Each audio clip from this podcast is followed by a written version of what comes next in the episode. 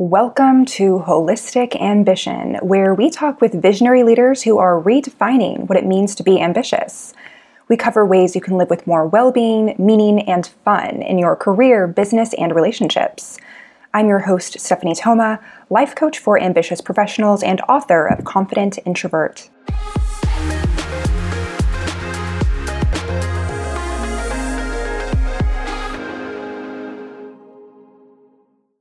Today we have JJ Ruescas with us. He is a human optimization strategist and founder of Optimize Me.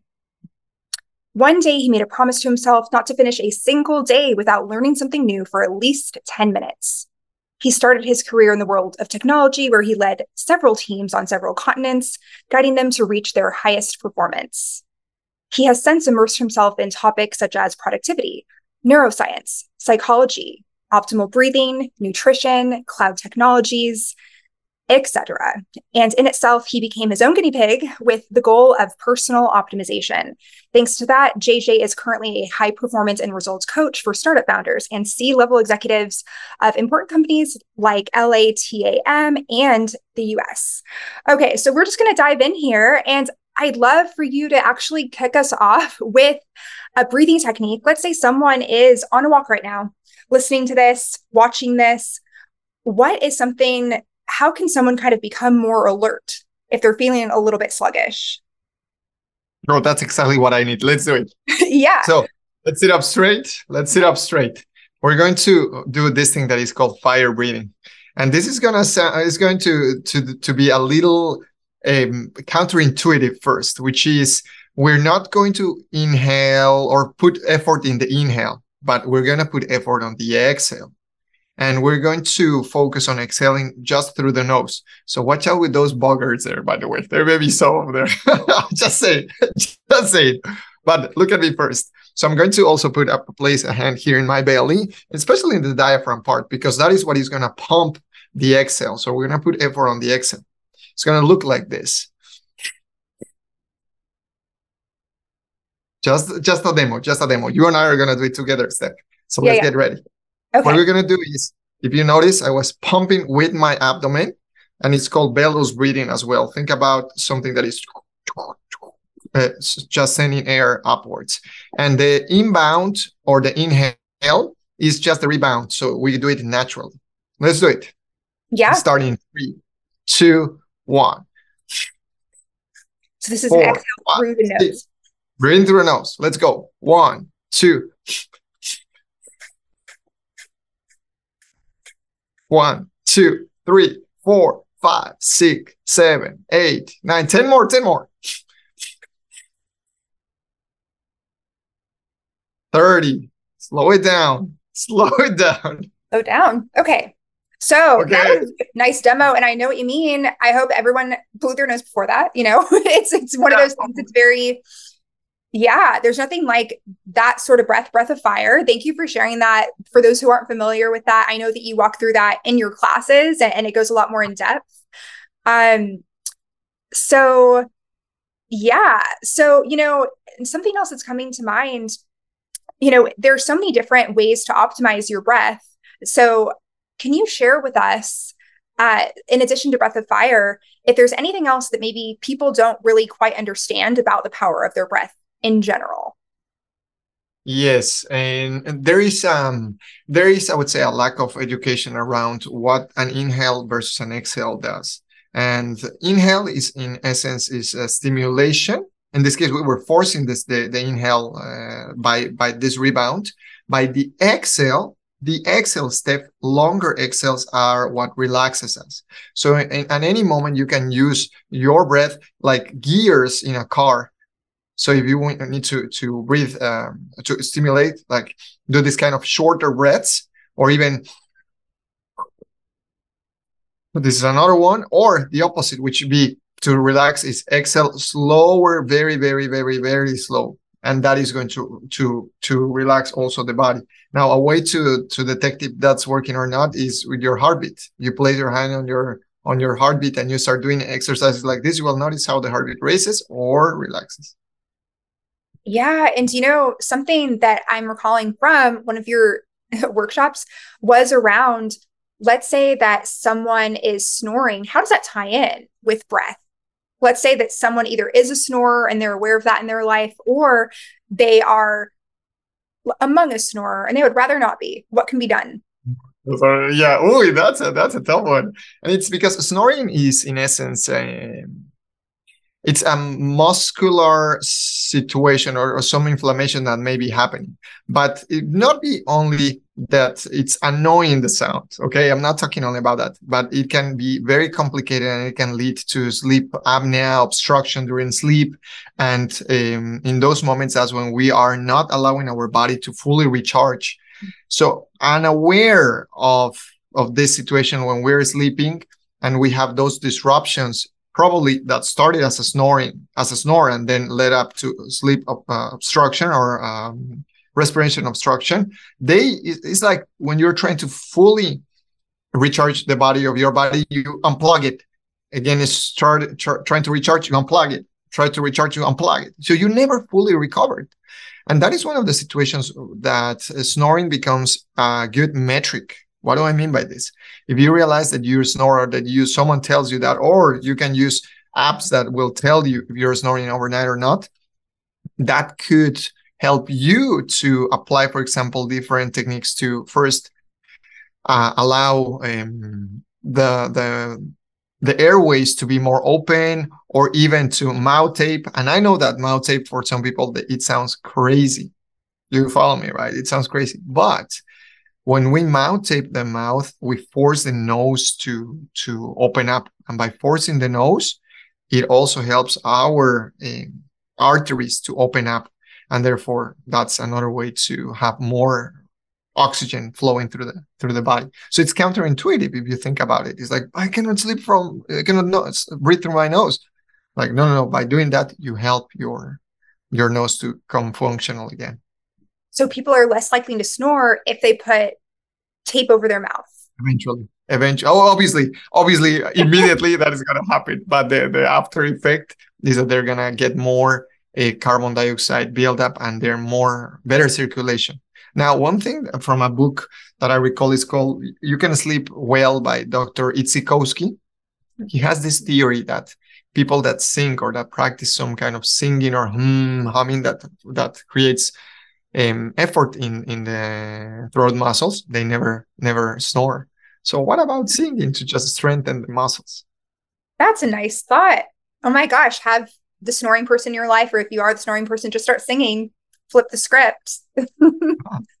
That's awesome. So, you know, how can someone, since we're kind of on the topic of sleep, how can someone use their breath to sleep better? Let's say, regardless of snoring status. Mm-hmm. So it in order to sleep, so sleep and, and breath are so intertwined. It's not that when we go to sleep, we stop breathing. It doesn't happen like that. I mean, breathing is 24 hours, right? So we can cue our body or train our body to start getting into proper recovery during sleep. For example, this is called a sleep ritual, right? Let's say that you go to sleep, go, go to bed at 10 30. 10:30 p.m. So what about by around 10:15 you start with a breathing protocol to down regulate you, meaning if you've been on during the entire day at 10:15 you you sit down and you say, you know, I'm going to do this protocol, maybe triangle, meaning 5 seconds inhale, 5 seconds exhale, 5 seconds hold for 3 minutes. So by doing that you're you already started decreasing the stimuli from the nervous system and preparing you to have a better rest right? And you don't even need to do that only at that time. That that would be beautiful like pre-bed ritual. But mm-hmm. when you're in bed as well um, having something similar there that allows you to exhale longer therefore you're telling your nervous system it's all good.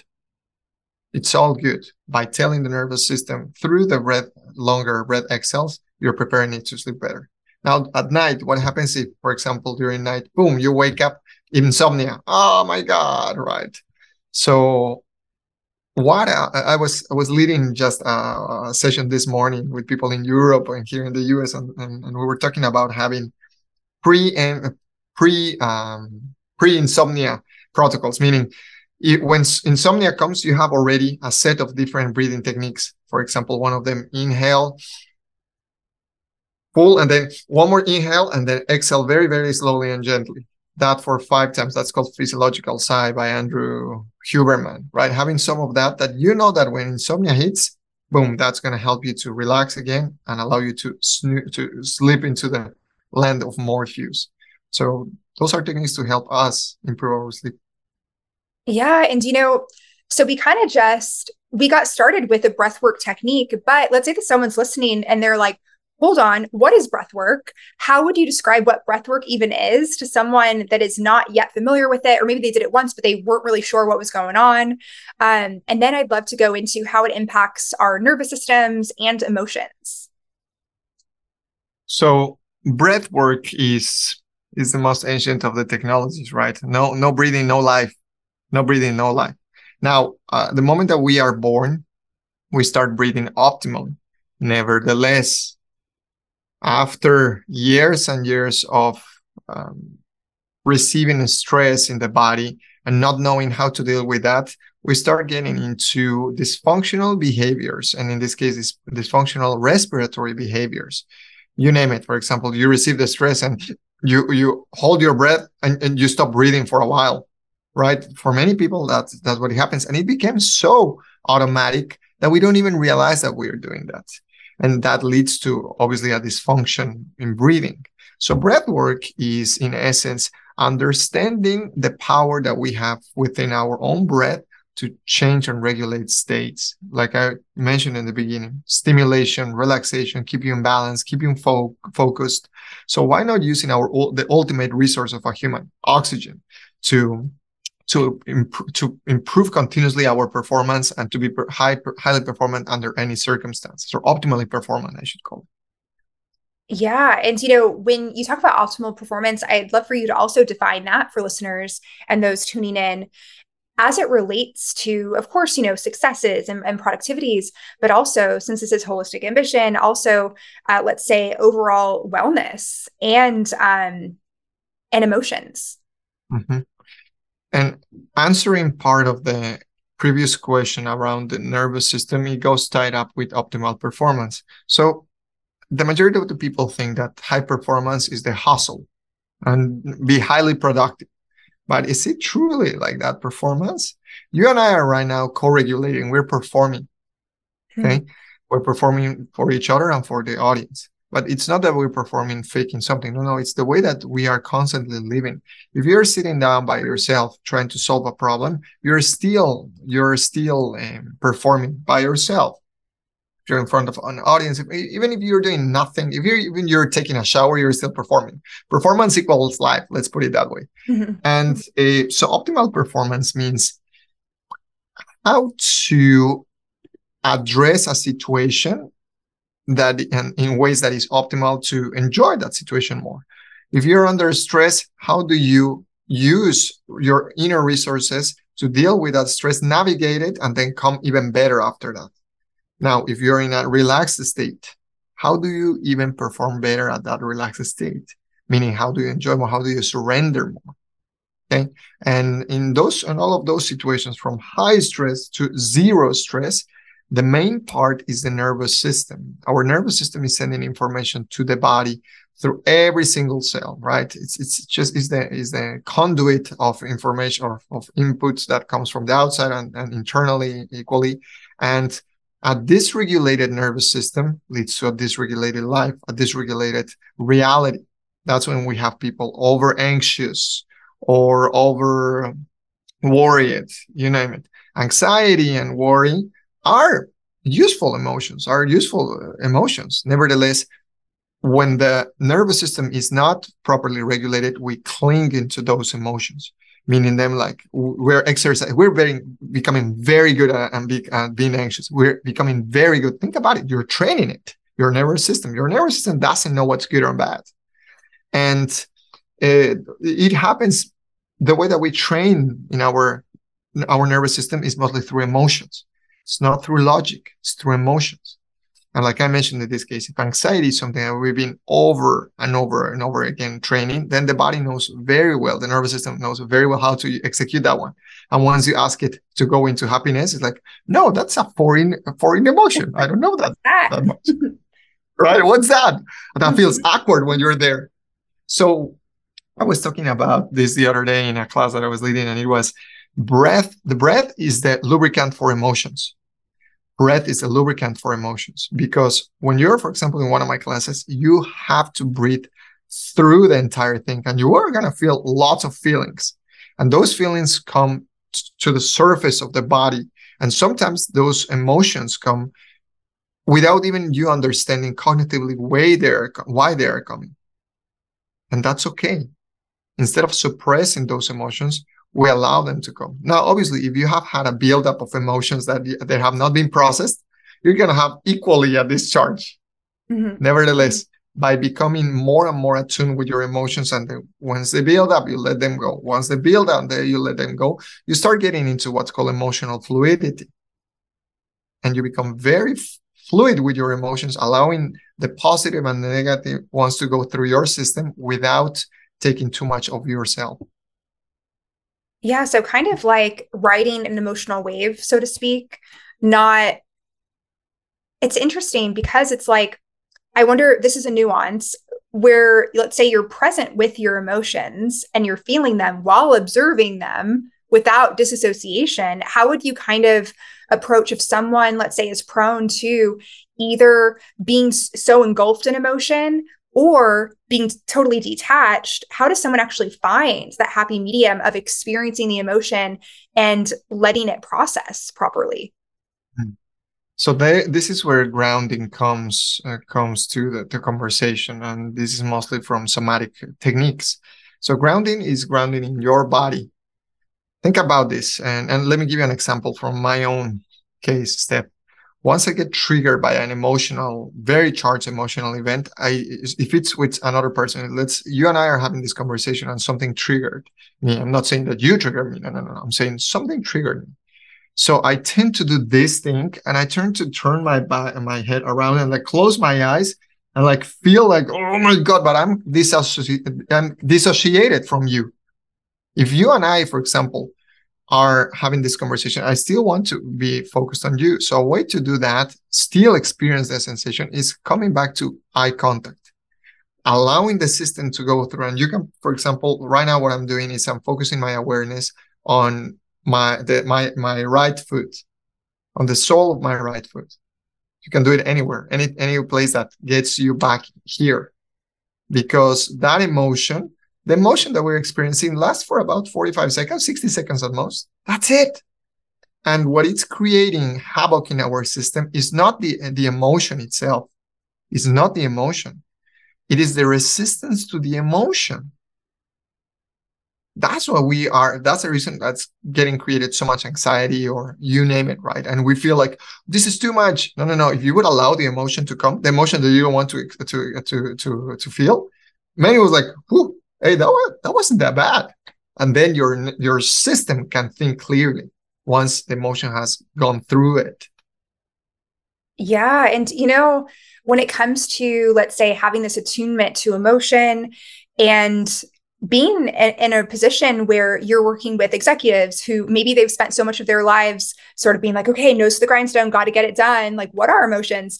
So I'm curious actually about what inspired you getting into this line of work. Was there some sort of was there an experience that you had at a, at a breathwork class? Was there a mentor? Um, yeah, I'm curious about sort of that catalyst that let you know, huh, this is something worth pursuing. Hmm. It was pain, emotional pain and the way that the majority of humans work, including myself, is that we seek out help once the pain is unbearable. And in this case, I remember many, many years ago, about 10 years ago, probably, um, I felt this. I, I was in a relationship and, and I had a massive breakup. Like, it was terrible terrible. I mean, for for the situation was not bad now that I think about it. It's like, eh, right? But at that time, it obliterated me, and my emotions, the emotions that I was resisting, were so big that I couldn't even think clearly. And in the short, short bursts of clear thinking that I had, I was asking myself, what's happening? It's like, how come I go between Dr. Jekyll, Mr. Hyde, being this guy and then completely carried by the emotions, right? Or the Hulk, Bruce Banner and the Hulk. Suddenly, that changed. I even have a blog post that I wrote about this in my in my my website. Now that I think about it, and in those moments of clarity, I decided starting diving without knowing what was going to lead me all of this into, right? And that's what I started getting into meditation and started getting into understanding somatic practices, how the body keeps the score, how the body somatizes ideas, and so on and so forth. And um, undeniably, all of the all of the, the techniques lead you to emotional states. And my theory is that this, the hardware, the body, and the software, the mind, cannot run without the energy and the energy are the emotions. That's their lubricant. That's that's that's the or that's the fuel of the system. Emotions are fuel of the system.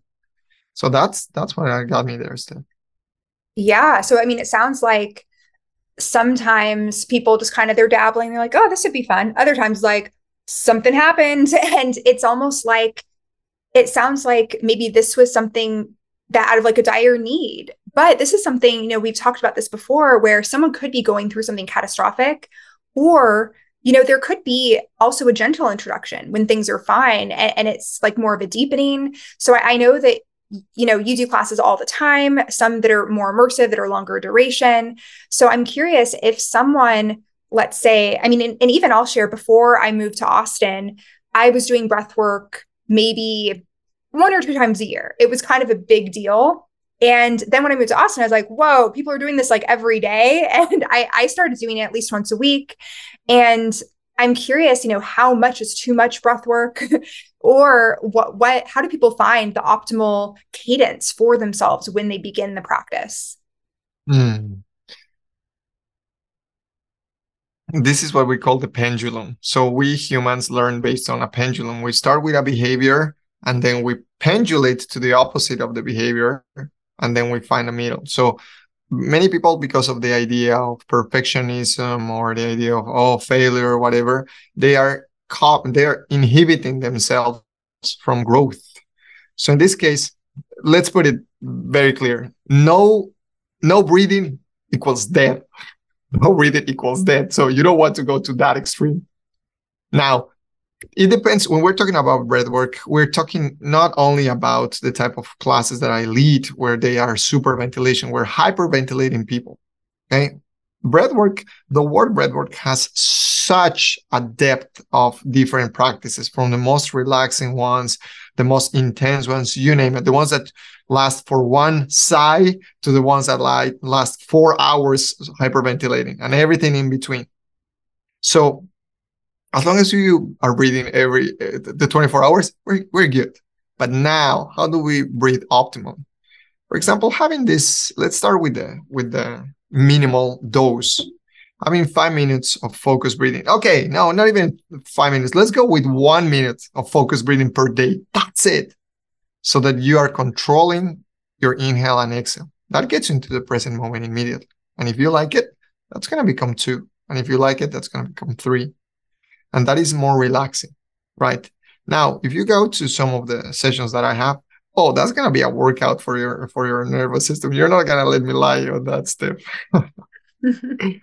I mean, yeah, I know I've particularly in your classes like seen various colors and you know it's it's a whole experience um but yeah so i mean it sounds like people just need to find out for themselves what the right cadence is but you can't it doesn't sound like you can do too much in this case in this case the other one for example the one that i where i put you under lots of stress i would recommend and people ask me this how much is too much? So i would mm-hmm. recommend hey start coming once a week. If you feel not think if you feel that is helping you viscerally and you want to do it one more time okay let's go twi- twice a week. And mm-hmm. eventually also your nervous system adapts. Now for some people one week may be too much. So i suggest them to okay come every two weeks and then you're gonna find in this pendulum what's your your your middle what's what's that it works for you. So it's an experimentation. It's an experimentation side. Yeah and you know what's the difference between someone i mean even based on studies someone who does breath work regularly let's say once a week or more versus someone who doesn't do it at all? Clearly the difference is the level of reactivity.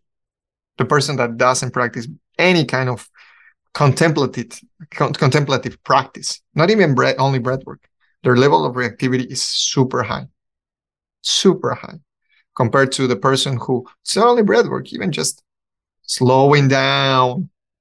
Like we were talking about this Joe Dispenza, slow down, right?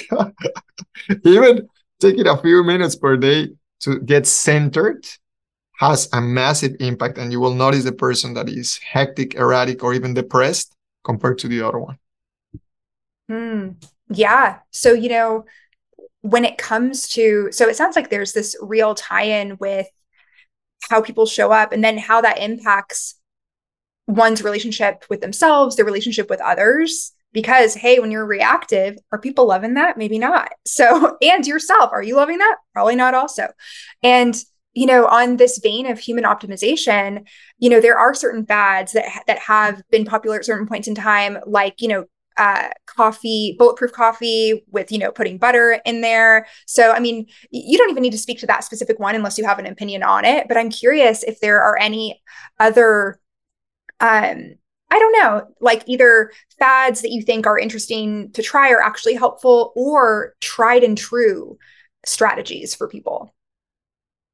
Mm.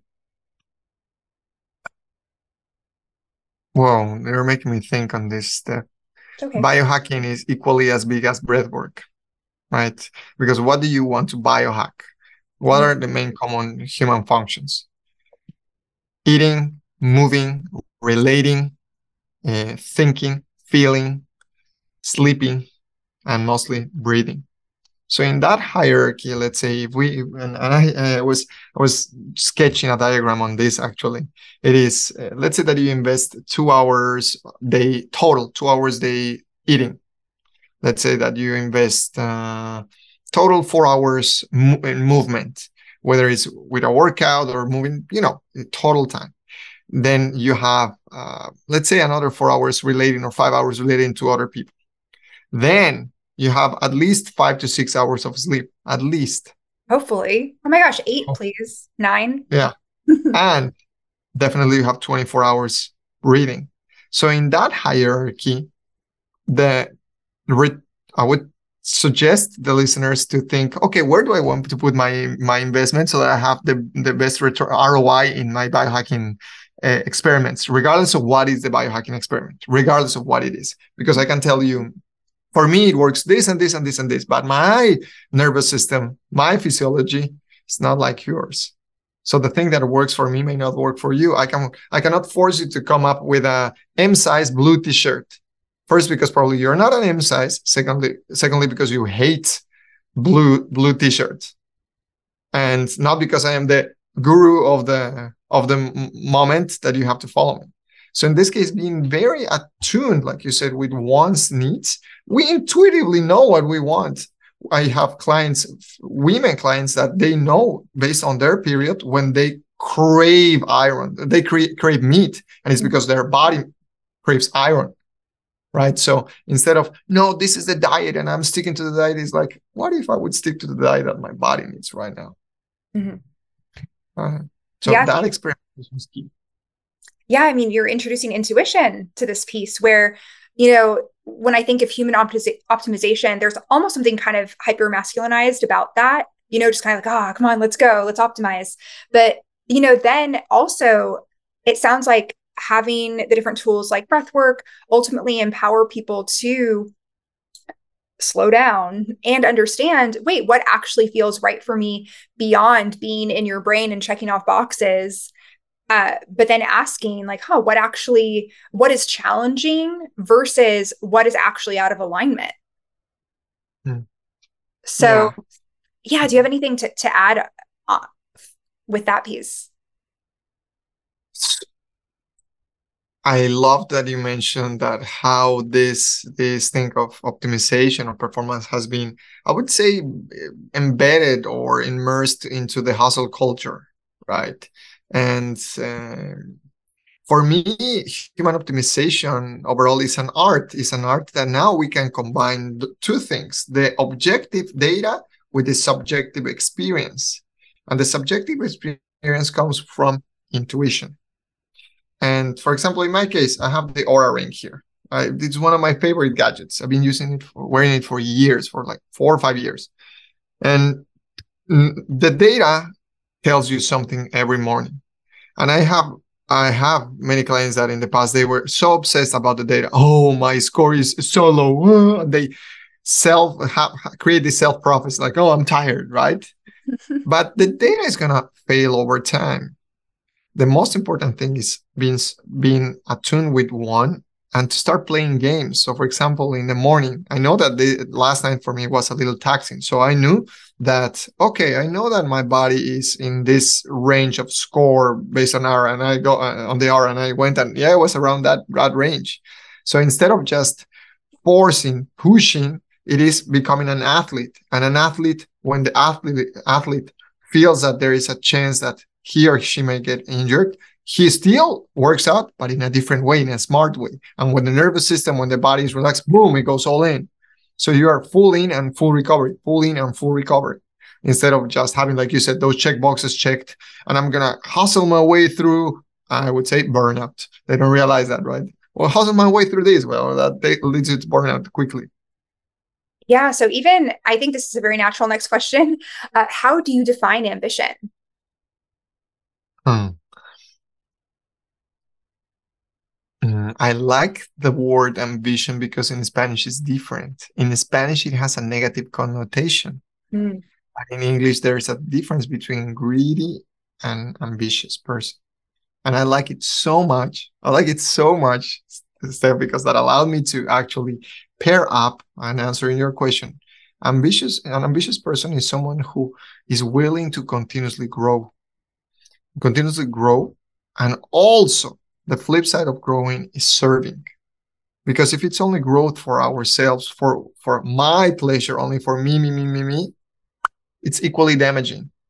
The point of growing at least from my perspective is growing so i can serve more. So an ambitious person is for me someone who wants to grow him or herself every day and serve equally. Mm. yeah that's so potent. I love that you bring up that because you know there's a lot of talk in the personal growth space about it's okay to be selfish or you know so and then some people are like oh like be a servant and this is a happy medium where you are quite literally figuratively filling up your own cup so that you have more to give right? So it's what can you control? What do you have ownership over? Yourself. So you know i love how you're kind of tying that together for us here. And what does holistic ambition mean to you Oh, in this case is growing in every single aspect of the human condition. We talked about some of the things that, that makes us human. There's not a manual for being a human. Literally, every one of us needs to, to, to write our own manual. Nevertheless, once we start writing the manual, we start realizing that, hey, I can grow in this area and in this area and this area. Let's say improving sleep, improving breathing, improving, um, you name it, productivity. But at the same time, improving our connection with another person. So the wholeness in this case is not only whole, all, wholly me or only me. In this case, is how do I grow so that I can make the rest of the environment grow as well, so I can support that growth. So for me, that is more holistic ambition. Beautiful. And how can people that are tuning in today, how can they stay connected with you? Oh, that is the easiest one.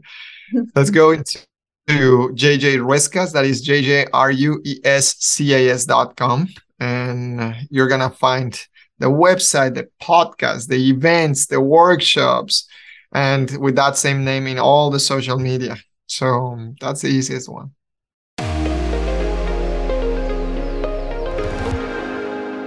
Thank you for tuning in to Holistic Ambition. This is Stephanie Thoma saying goodbye for now and inviting you to take a moment to rate, review, and subscribe. Until next time.